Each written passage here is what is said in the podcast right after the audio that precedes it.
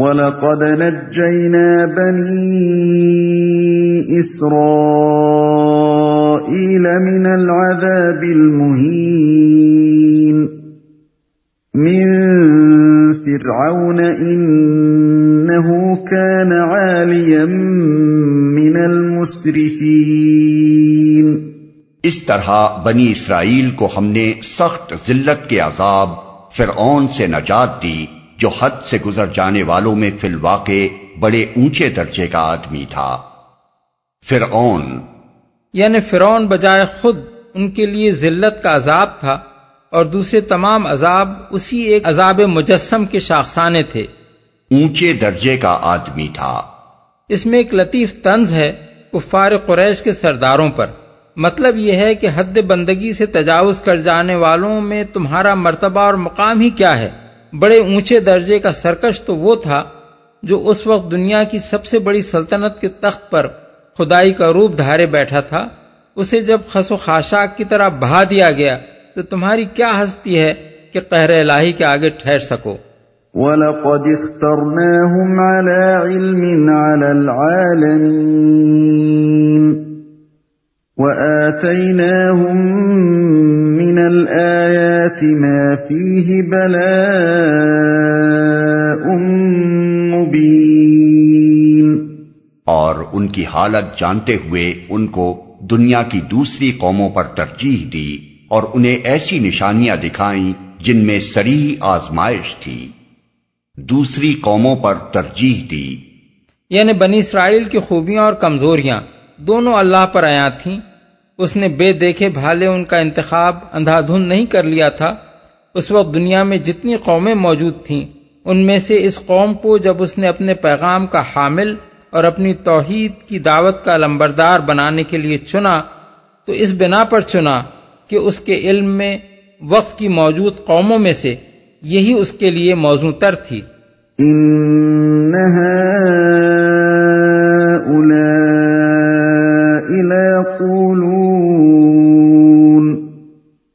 ان هي الا موتتنا الأولى وما نحن بمنشرين فأتوا بآبائنا إن كنتم صادقين یہ لوگ کہتے ہیں، ہماری پہلی موت کے سوا اور کچھ نہیں، اس کے بعد ہم دوبارہ اٹھائے جانے والے نہیں ہیں۔ اگر تم سچے ہو تو اٹھا لاؤ ہمارے باپ دادا کو۔ دوبارہ اٹھائے جانے والے نہیں ہیں۔ یعنی پہلی دفعہ جب ہم مریں گے تو بس فنا ہو جائیں گے۔ اس کے بعد پھر کوئی زندگی نہیں ہے۔ پہلی موت کے الفاظ سے یہ لازم نہیں آتا کہ اس کے بعد کوئی دوسری موت بھی ہو۔ ہم جب یہ کہتے ہیں کہ فلاں شخص کے ہاں پہلا بچہ پیدا ہوا تو اس قول کے صادق ہونے کے لیے یہ ضروری نہیں ہوتا کہ اس کے بعد لازمن دوسرا بچہ پیدا ہو بلکہ صرف یہ کافی ہوتا ہے کہ اس سے پہلے کوئی بچہ نہ ہوا ہو۔ ہمارے باپ دادا کو ان کا استدلال یہ تھا کہ ہم نے کبھی مرنے کے بعد کسی کو دوبارہ جی اٹھتے نہیں دیکھا ہے اس لیے ہم یقین رکھتے ہیں کہ مرنے کے بعد کوئی دوسری زندگی نہیں ہوگی۔ تم لوگ اگر دعویٰ کرتے ہو کہ دوسری زندگی ہوگی تو ہمارے اجداد کو قبروں سے اٹھا لاؤ۔ تاکہ ہمیں زندگی بعد موت کا یقین آ جائے۔ یہ کام تم نے نہ کیا تو ہم سمجھیں گے کہ تمہارا دعویٰ بے بنیاد ہے۔ یہ گویا ان کے نزدیک حیات بعد الموت کی تردید میں بڑی پختہ دلیل تھی، حالانکہ سراسر محمل تھی۔ آخر ان سے یہ کہا کس نے تھا کہ مرنے والے دوبارہ زندہ ہو کر اسی دنیا میں واپس آئیں گے اور نبی صلی اللہ علیہ وسلم یا کسی مسلمان نے یہ دعویٰ کب کیا تھا کہ ہم مردوں کو زندہ کرنے والے ہیں؟ اہم خیر ام قوم تبع والذین من قبلهم اہلکناہم انہم كانوا مجرمین یہ بہتر ہیں یا تبا کی قوم اور اس سے پہلے کے لوگ۔ ہم نے ان کو اسی بنا پر تباہ کیا کہ وہ مجرم ہو گئے تھے۔ تبا کی قوم۔ تبا قبیلہ حمیر کے بادشاہوں کا لقب تھا۔ جیسے کسرا، قیصر، فرعون وغیرہ القاب مختلف ممالک کے بادشاہوں کے لیے مخصوص رہے ہیں۔ یہ لوگ قوم سبا کی ایک شاخ سے تعلق رکھتے تھے۔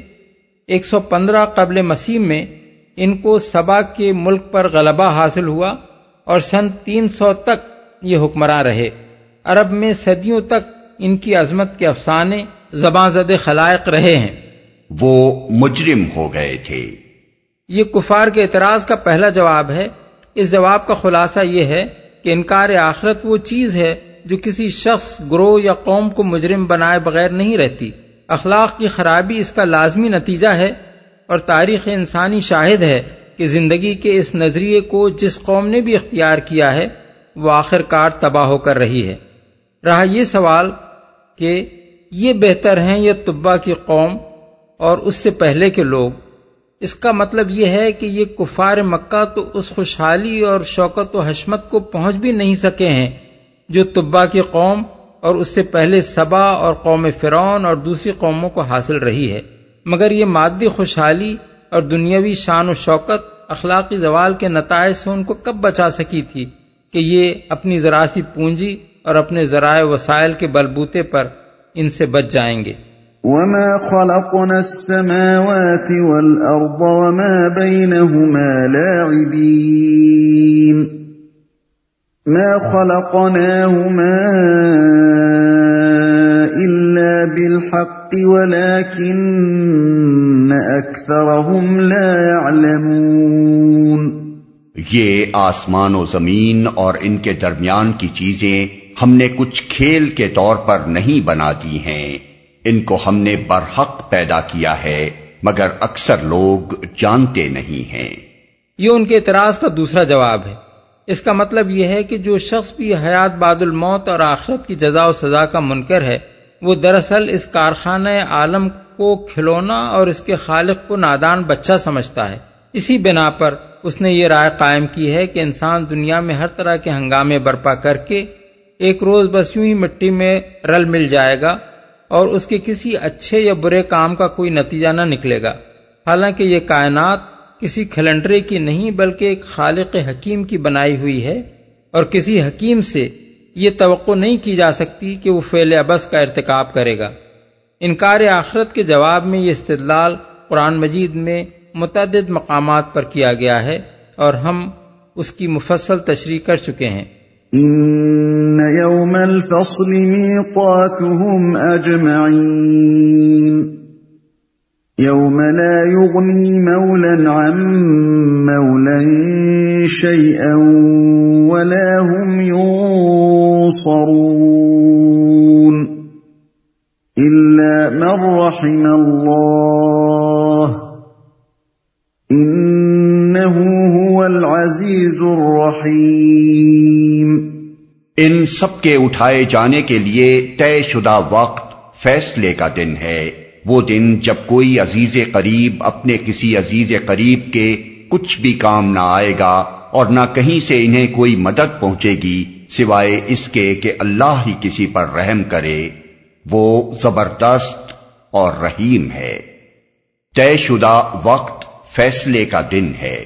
یہ ان کے اس مطالبے کا جواب ہے کہ اٹھا لاؤ ہمارے باپ دادا کو اگر تم سچے ہو۔ مطلب یہ ہے کہ زندگی بعد موت کوئی تماشا تو نہیں ہے کہ جہاں کوئی اس سے انکار کرے، فوراً ایک مردہ قبرستان سے اٹھا کر اس کے سامنے لا کھڑا کیا جائے۔ اس کے لیے تو رب العالمین نے ایک وقت مقرر کر دیا ہے جب تمام اولین و آخرین کو وہ دوبارہ زندہ کر کے اپنی عدالت میں جمع کرے گا اور ان کے مقدمات کا فیصلہ صادر فرمائے گا۔ تم مانو چاہے نہ مانو۔ یہ کام بہرحال اپنے وقت مقرر پر ہی ہوگا۔ تم مانو گے تو اپنا ہی بھلا کرو گے۔ کیونکہ اس طرح قبل از وقت خبردار ہو کر اس عدالت سے کامیاب نکلنے کی تیاری کر سکو گے، نہ مانو گے تو اپنا ہی نقصان کرو گے۔ کیونکہ اپنی ساری عمر اس غلط فہمی میں کھپا دو گے کہ برائی اور بھلائی جو کچھ بھی ہے بس اسی دنیا کی زندگی تک ہے۔ مرنے کے بعد پھر کوئی عدالت نہیں ہونی ہے۔ جس میں ہمارے اچھے یا برے اعمال کا کوئی مستقل نتیجہ نکلنا ہو۔ کسی عزیز قریب۔ اصل میں لفظ مولا استعمال کیا گیا ہے جو عربی زبان میں ایسے شخص کے لیے بولا جاتا ہے جو کسی تعلق کی بنا پر دوسرے شخص کی حمایت کرے قطع نظر اس سے کہ وہ رشتہ داری کا تعلق ہو یا دوستی کا یا کسی اور قسم کا۔ زبردست اور رحیم ہے۔ ان فقروں میں بتایا گیا ہے کہ فیصلے کے دن جو عدالت قائم ہوگی، اس کا کیا رنگ ہوگا؟ کسی کی مدد یا حمایت وہاں کسی مجرم کو نہ چھڑا سکے گی، نہ اس کی سزا کم ہی کرا سکے گی۔ کلی اختیارات اس حاکم حقیقی کے ہاتھ میں ہوں گے، جس کے فیصلے کو نافذ ہونے سے کوئی طاقت روک نہیں سکتی، اور جس کے فیصلے پر اثر انداز ہونے کا بلبوتا کسی میں نہیں ہے۔ یہ بالکل اس کے اپنے اختیار تمیزی پر موقوف ہوگا۔ کہ کسی پر رحم فرما کر اس کو سزا نہ دے یا کم سزا دے۔